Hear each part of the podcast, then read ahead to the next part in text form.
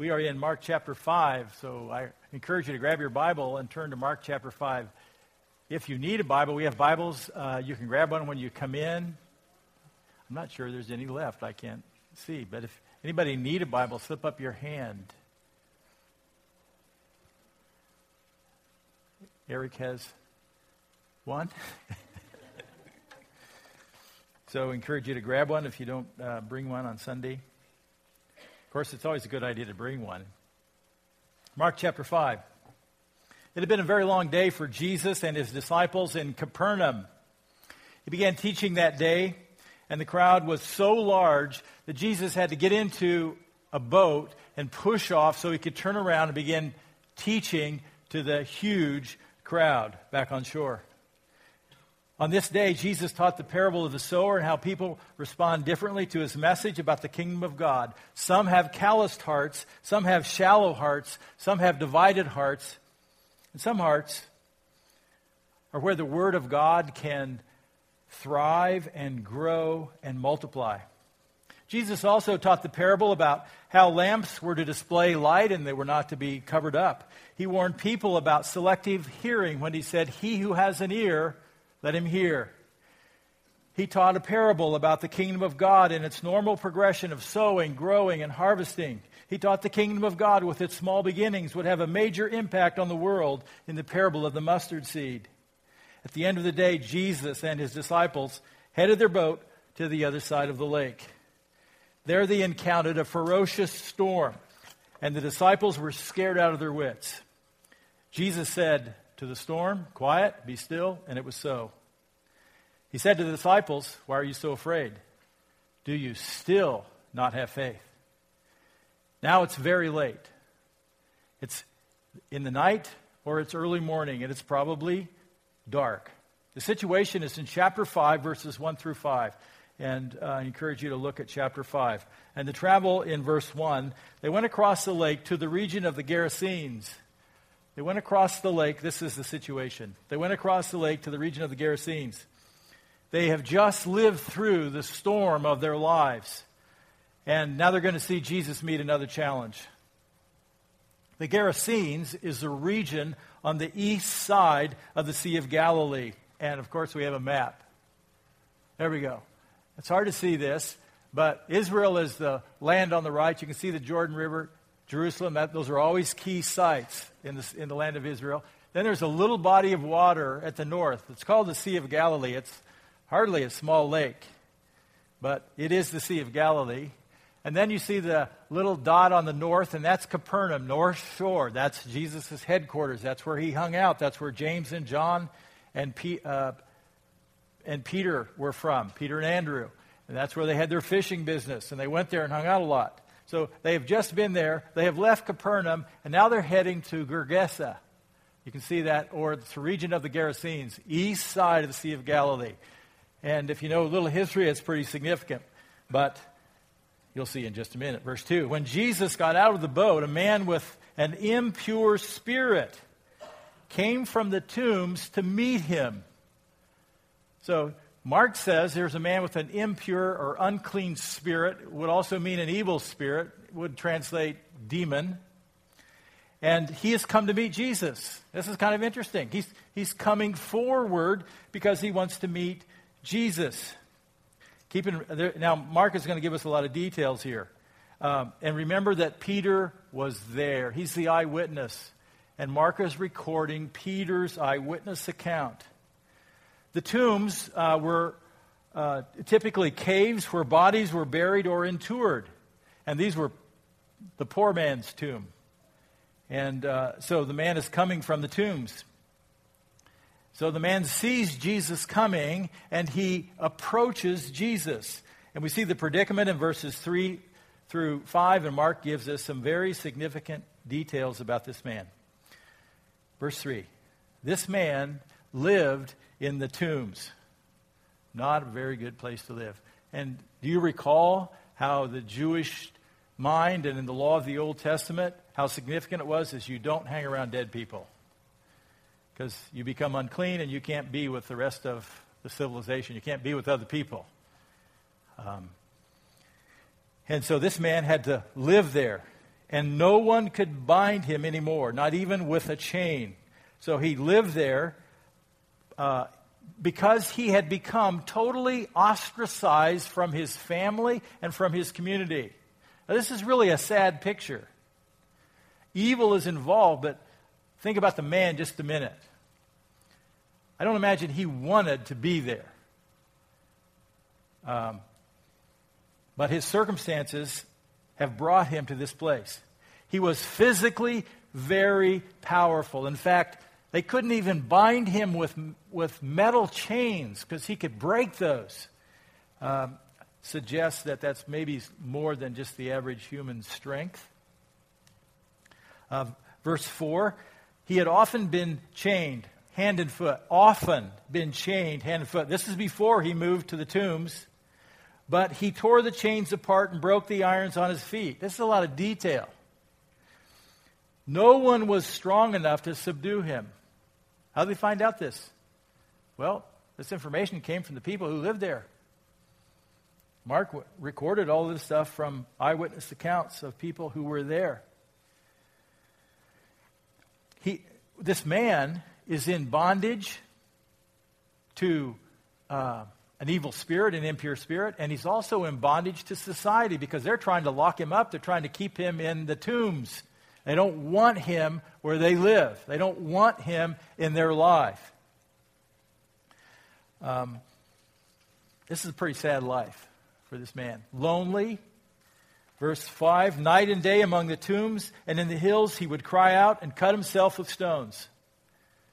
The tombs were isolated, they were where people didn't live, that people didn't want to be around the tombs. Normal people wouldn't go there. Mark says, night and day he would cry out, and there was nobody there to hear. Pain, night and day, he cried out. And he cut himself with stones. He's all alone. Why did he cut himself? I don't know.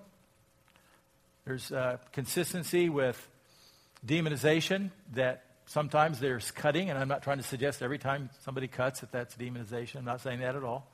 Sometimes people in pain, pain do things like this. But he did this night and day. He was suffering emotionally and physically, and he was self destructive. We see the encounter in verses 6 through 13. The encounter that Jesus has. Verses 6 through 8, the impact. When he saw Jesus from a distance, he ran and fell on his knees in front of him. Now, this is interesting. Somebody runs up to Jesus. Now, why did he do that? This is a man who's demonized. Is he running for help is he sort of like humanly now running for help because of Jesus?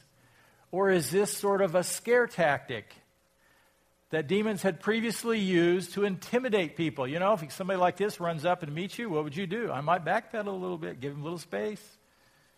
It's kind of intimidating. Um, as this man approached, I just imagine that he likely became more and more um, apparent to him that the man he was approaching was very powerful, way more powerful than him. And, you know, why did he fall at his knees? I don't know. It's out of respect. It's out of this, I'm imagining this deep humility in the presence of the Almighty God that was sensed in the spiritual realm. Verse 7 He shouted at the top of his voice, What do you want with me, Jesus, Son of the Most High God? In God's name, don't torture me. A demon is saying, using God's name, and requesting not to be tortured. And he identifies Jesus, his name, his personal name, and he also gives him a title of the Most High God. That's a pretty high title. The demon recognizes the presence of the true and living God, or this man does.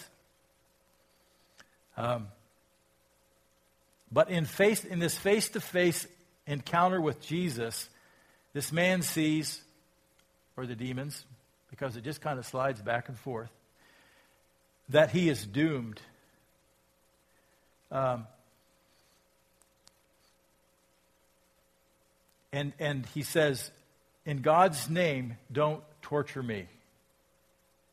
Verse 8 says, For Jesus had said to him already, Come out of this man, you impure spirit. So Jesus had already given the instructions and made the commands to this man and to, the, to, these, uh, to this evil spirit and said, Come out of him.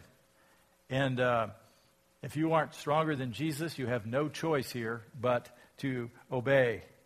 And the demon feared that Je- this is why the demon was afraid. Don't torture me, Jesus. Why?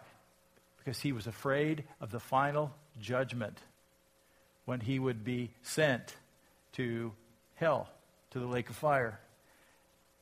They know that's coming. And um, he's asking Jesus not to torture him. Uh, the defeat uh, is verses 9 and 10. Then Jesus asked him, What is your name? So Jesus speaks to the demon, and the answer is, My name is Legion, he replied, for we are many. What does that mean? I don't know. A legion in the first century was would be a concept that everybody understood that the Roman army, a legion, was 6,000 troops, 6,000 fighting troops who would fight as a unit over 6,000, maybe 6,120 would make up a legion. Do I think that this literally means that? No, not necessarily. But the idea is that this is a very large number and very powerful, and we'll see that in just a minute. Verse 10 And he begged Jesus again and again not to send them, now we've just switched into plural, to send them out of the area. Um, so here is an evil spirit, actually, many spirits, negotiating with Jesus. And one is the main spokesman. Um, he doesn't want to leave the re- region, and he begs Jesus over and over. The result is verses 11 through 13. A large herd of pigs was feeding on the nearby hillside. The demons begged Jesus, there you see it again, send us among the pigs, allow us to go into them. So the demons who are speaking plural, begged Jesus to send them into the pigs. Verse 13, he gave them permission, and the impure spirits came out and went into the pigs, and the herd, about 2,000 in number, rushed down the steep bank into the lake and were drowned. And that all happened pretty fast. This is, Mark is the gospel of action. And there's been action ever since Jesus got off the boat here. Um, the demons want Jesus to send the, them into, they like to reside in people or animals. And uh, so he, they make this request. Verse 13, he gave them permission. Why did he do that? Why would Jesus do that? And now the pigs take on a self destructive behavior when they run out of control over the steep bank into the Sea of Galilee. So is this unfortunate? Why did Jesus permit this? And um, I don't know why he did. But here's a reminder in Leviticus chapter 11, verses 7 and 8. In the law of the Old Testament, God's people had some rules that they were supposed to follow about their lifestyle choices. And verse 7 said, And the pig, though it has divided hoof, does not chew the cud. It is not unclean for you, people of Israel. You must not eat their meat or touch their carcasses. They are unclean for you. So, this was the law in place at the time of Jesus. And uh, by the way, this city, this region, is in the land of Israel. So, for the nation of Israel, pigs were off limits. There were to be no pig farms, no pig markets, no bacon and cheddar omelets. And um, by the, by the first century, this east side of the Jordan River, the land of Israel, is heavily populated by Gentiles, Greeks, and their whole lifestyle has taken over the area. So this is in the land of Israel, but it's a very secular um, kind of culture and lifestyle. So let's see what happened next. The aftermath, verses 14 through 20. And uh, verse 14, the report. Those tending the pigs ran off and reported this in the town and countryside, and the people went out to see what had happened. Pretty big deal in those days. Major news story. The people uh, it got the people's attention very quickly. You know, those who uh, were taking care of the pigs and they saw all this happen, they just lost their job, and this is uh, terrible. And so they go tell as many people as they can. People come back quickly to see what had happened. In the meantime, how long does this take? I don't know, but guess what? There's the man who had the demons, and they have left him, and he's spending time with Jesus. He's also getting to know the disciples.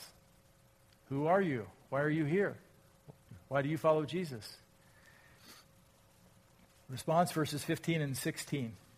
When they came to Jesus, they saw the man. This is the crowd, that, the, the people who have heard the report. They saw the man who had been possessed by the legion of demons sitting there dressed in his right mind, and they were afraid. Now, that seems to me like a pretty unusual response. They were afraid.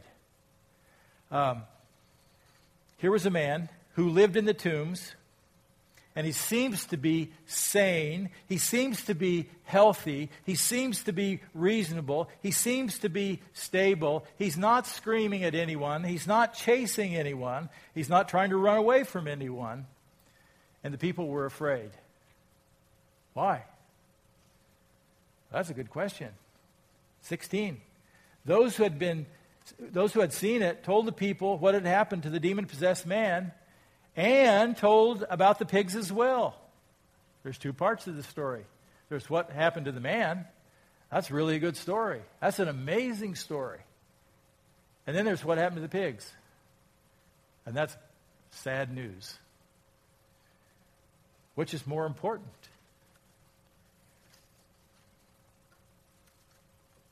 Verse 17 Then the people began to plead with Jesus to leave their regions. Kind of an unusual response, isn't it? The people began to plead with Jesus, Leave.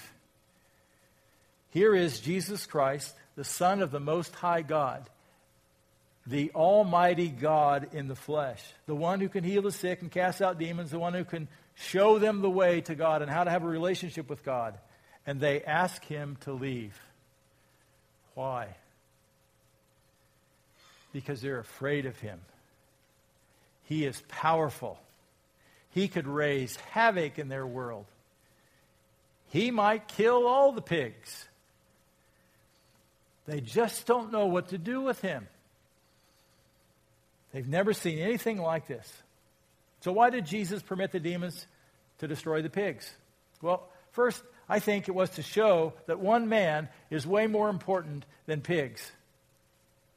And for Jesus, one man was way more important than 2,000 pigs or their uh, business ventures.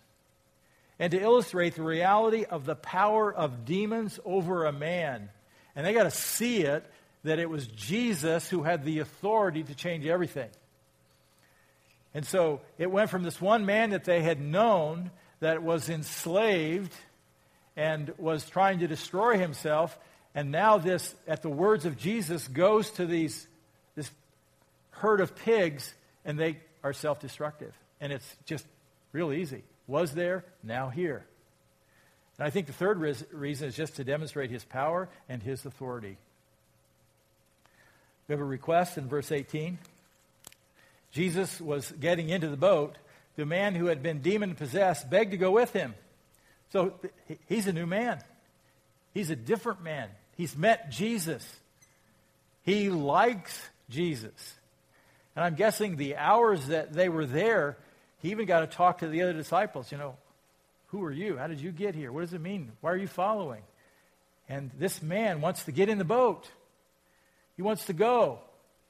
He wants to follow Jesus. He wants to hang with him day in and day out. Verse 19, something unusual happens, a redirect. Jesus did not let him, but said, Go home to your own people and tell them how much the Lord has done for you and how he has had mercy on you. You know, this is a little bit different than the other encounters that Jesus has had. Do you remember? What did he tell the other people? There were other people that were healed, or other people that were demon possessed that he delivered them from demons. and he said, Don't tell anybody. What's the difference? I think part of the difference is in the land of Israel. Jesus was extremely popular. People were looking for the Messiah, and they saw the, they saw the miracles and they saw the healing, and uh, they were excited. And Jesus was growing in popularity so fast that it was getting a little bit out of control. They weren't really interested in the kingdom of God, they were just interested in this celebrity Jesus. And Jesus wanted to slow down the crowd, the mob situation.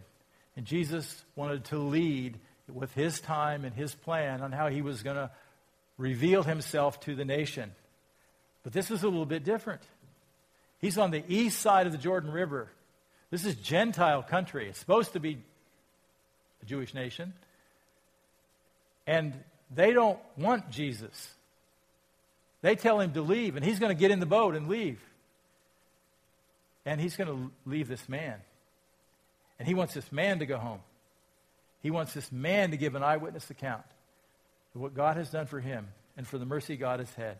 Verse 20, the result. So the man went away and began to tell in the Decapolis how much Jesus had done for him, and all the people were amazed. So Jesus gave this man instructions new marching orders, and he did exactly what Jesus told him to do. And people were amazed. This man's story had impact. Now, probably need another map, because what's the Decapolis? Do you remember what the Decapolis is? Okay, the Decapolis is a region. It's on the east side of the Jordan. It would it included the area where the man encountered Jesus, the demonized man. And it's that right side of the land of Israel. So those dotted lines mark off kind of provinces in the land of Israel. Decapolis stands for 10 cities. There were 10 cities that uh, banded together. They were Gentile cities that banded together for military protection, and they just called it the Decapolis. And so that's where the man is from, is that area, and the news spread about him.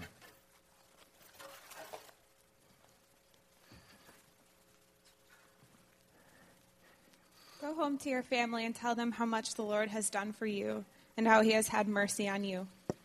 Just like the demon possessed man, I too have a personal story in which God restored me. Before I understood Jesus' death on the cross and placed my faith in him, I often felt insignificant. I wanted to know that I was loved and accepted, but when I failed at something or disappointed someone, feelings of worthlessness often crept in. This resulted in me becoming an overachiever. I worked hard in school to get good grades, and I tried as hard as I could in athletics to show that I was worth something. It was painful to always be trying to please my parents or other teachers to feel that I was worthy of love. But all that changed when I encountered Jesus as a high school senior. When I learned that God loved me so much that he sent his son Jesus to die for me on the cross. I realized I must be significant if he would die in my place for my sins. This changed me forever, just as the demon possessed man was changed. And I too am called to share what the Lord has done with my family. I really began to live for Christ when I went to college and I got involved with Cru on campus. I attended one of their conferences and learned how to share my faith and reach out to those who don't yet know Christ. After this conference, I came home to my mom crying in the basement. She felt that she had no purpose in life and wondered why she was even on this earth. She, she said she felt unloved and worthless. I decided to put into practice what I had learned at the conference and shared the good news about Jesus with her. She came to faith shortly after and now has a beautiful purpose in Him. I also have two younger sisters. My heart began to break for them as I saw that they did not know God, and they were experiencing the same struggles I had and insecurities I had in high school. I began to make sure to spend time with them so that I could be a light to them and share the good news about what God had done in my life with them. I also began to pray for them. Then one day, when I was driving my sister Ashley home from college, we got into a deep spiritual conversation. For the first time in that car ride, she understood that Christianity wasn't about doing good things to earn God's love, but that it was about recognizing that you aren't good enough and expressing your need for a Savior who loved you enough to die for you. She then accepted Christ as her personal Savior. After that, I decided to treat my two sisters to a trip to Chicago for Christmas so I could spend time with them and encourage them. As we were riding the train there, my other sister, Allison, began to ask many spiritual questions. I shared the good news with her there on that train, and my sister Ashley also shared with her what she had learned in the car ride on the way home from college. This trip broke down many walls my sister Allison had put built up against God. After that trip, I took the time to get coffee with the both of them whenever I was home and do Bible studies with them. God was working because about a year ago, my younger sister Allison came to faith.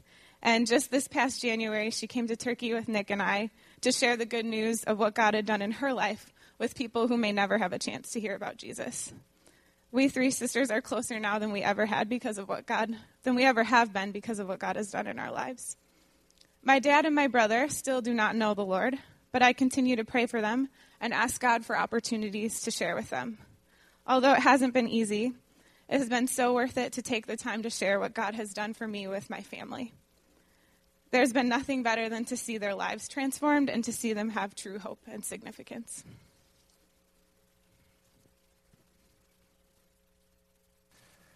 Thank you, Emily. Jesus Christ is the light of the world.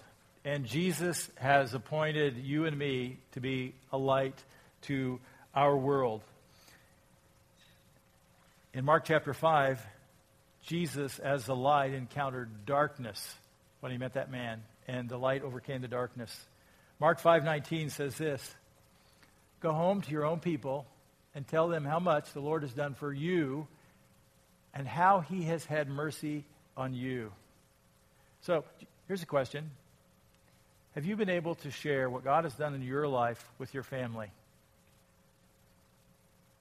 And sometimes, you know, maybe you have, and maybe there's still another good time ahead.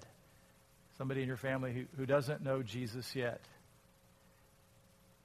Have you been able to share the good news with a friend, a coworker, or a classmate? And Jesus wants us to tell our story. And I want to remind you to tell your story. Um, you know, there, you, some of you have seen this before, but, you know, there's a real easy way to think about telling your story.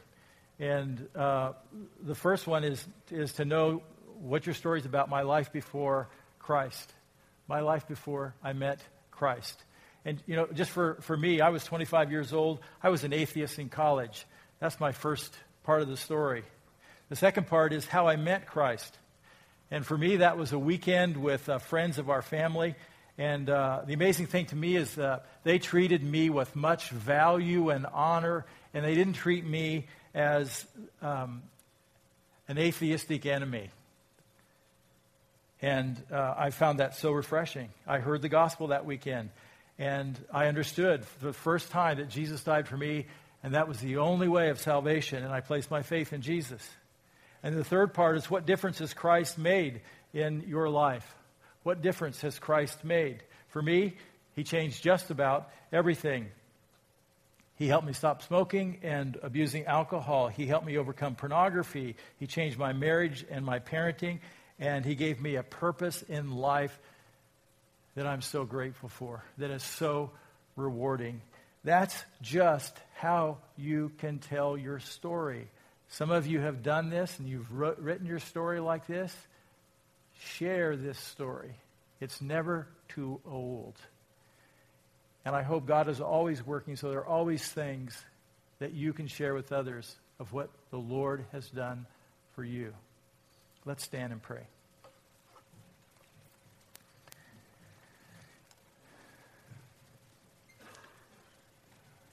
Father, thank you for sending Jesus, who was the light of the world. Thank you for the great gift of salvation that he offers. Thank you that you have offered that to us and enabled us to place our faith in Jesus Christ and to know you personally. May we not forget to, to share our story. May we be willing to go and tell our family and to tell our friends and people that we meet what Jesus has done for us. Jesus, you are the light of the world. Enable us to shine brightly for you as light. Amen.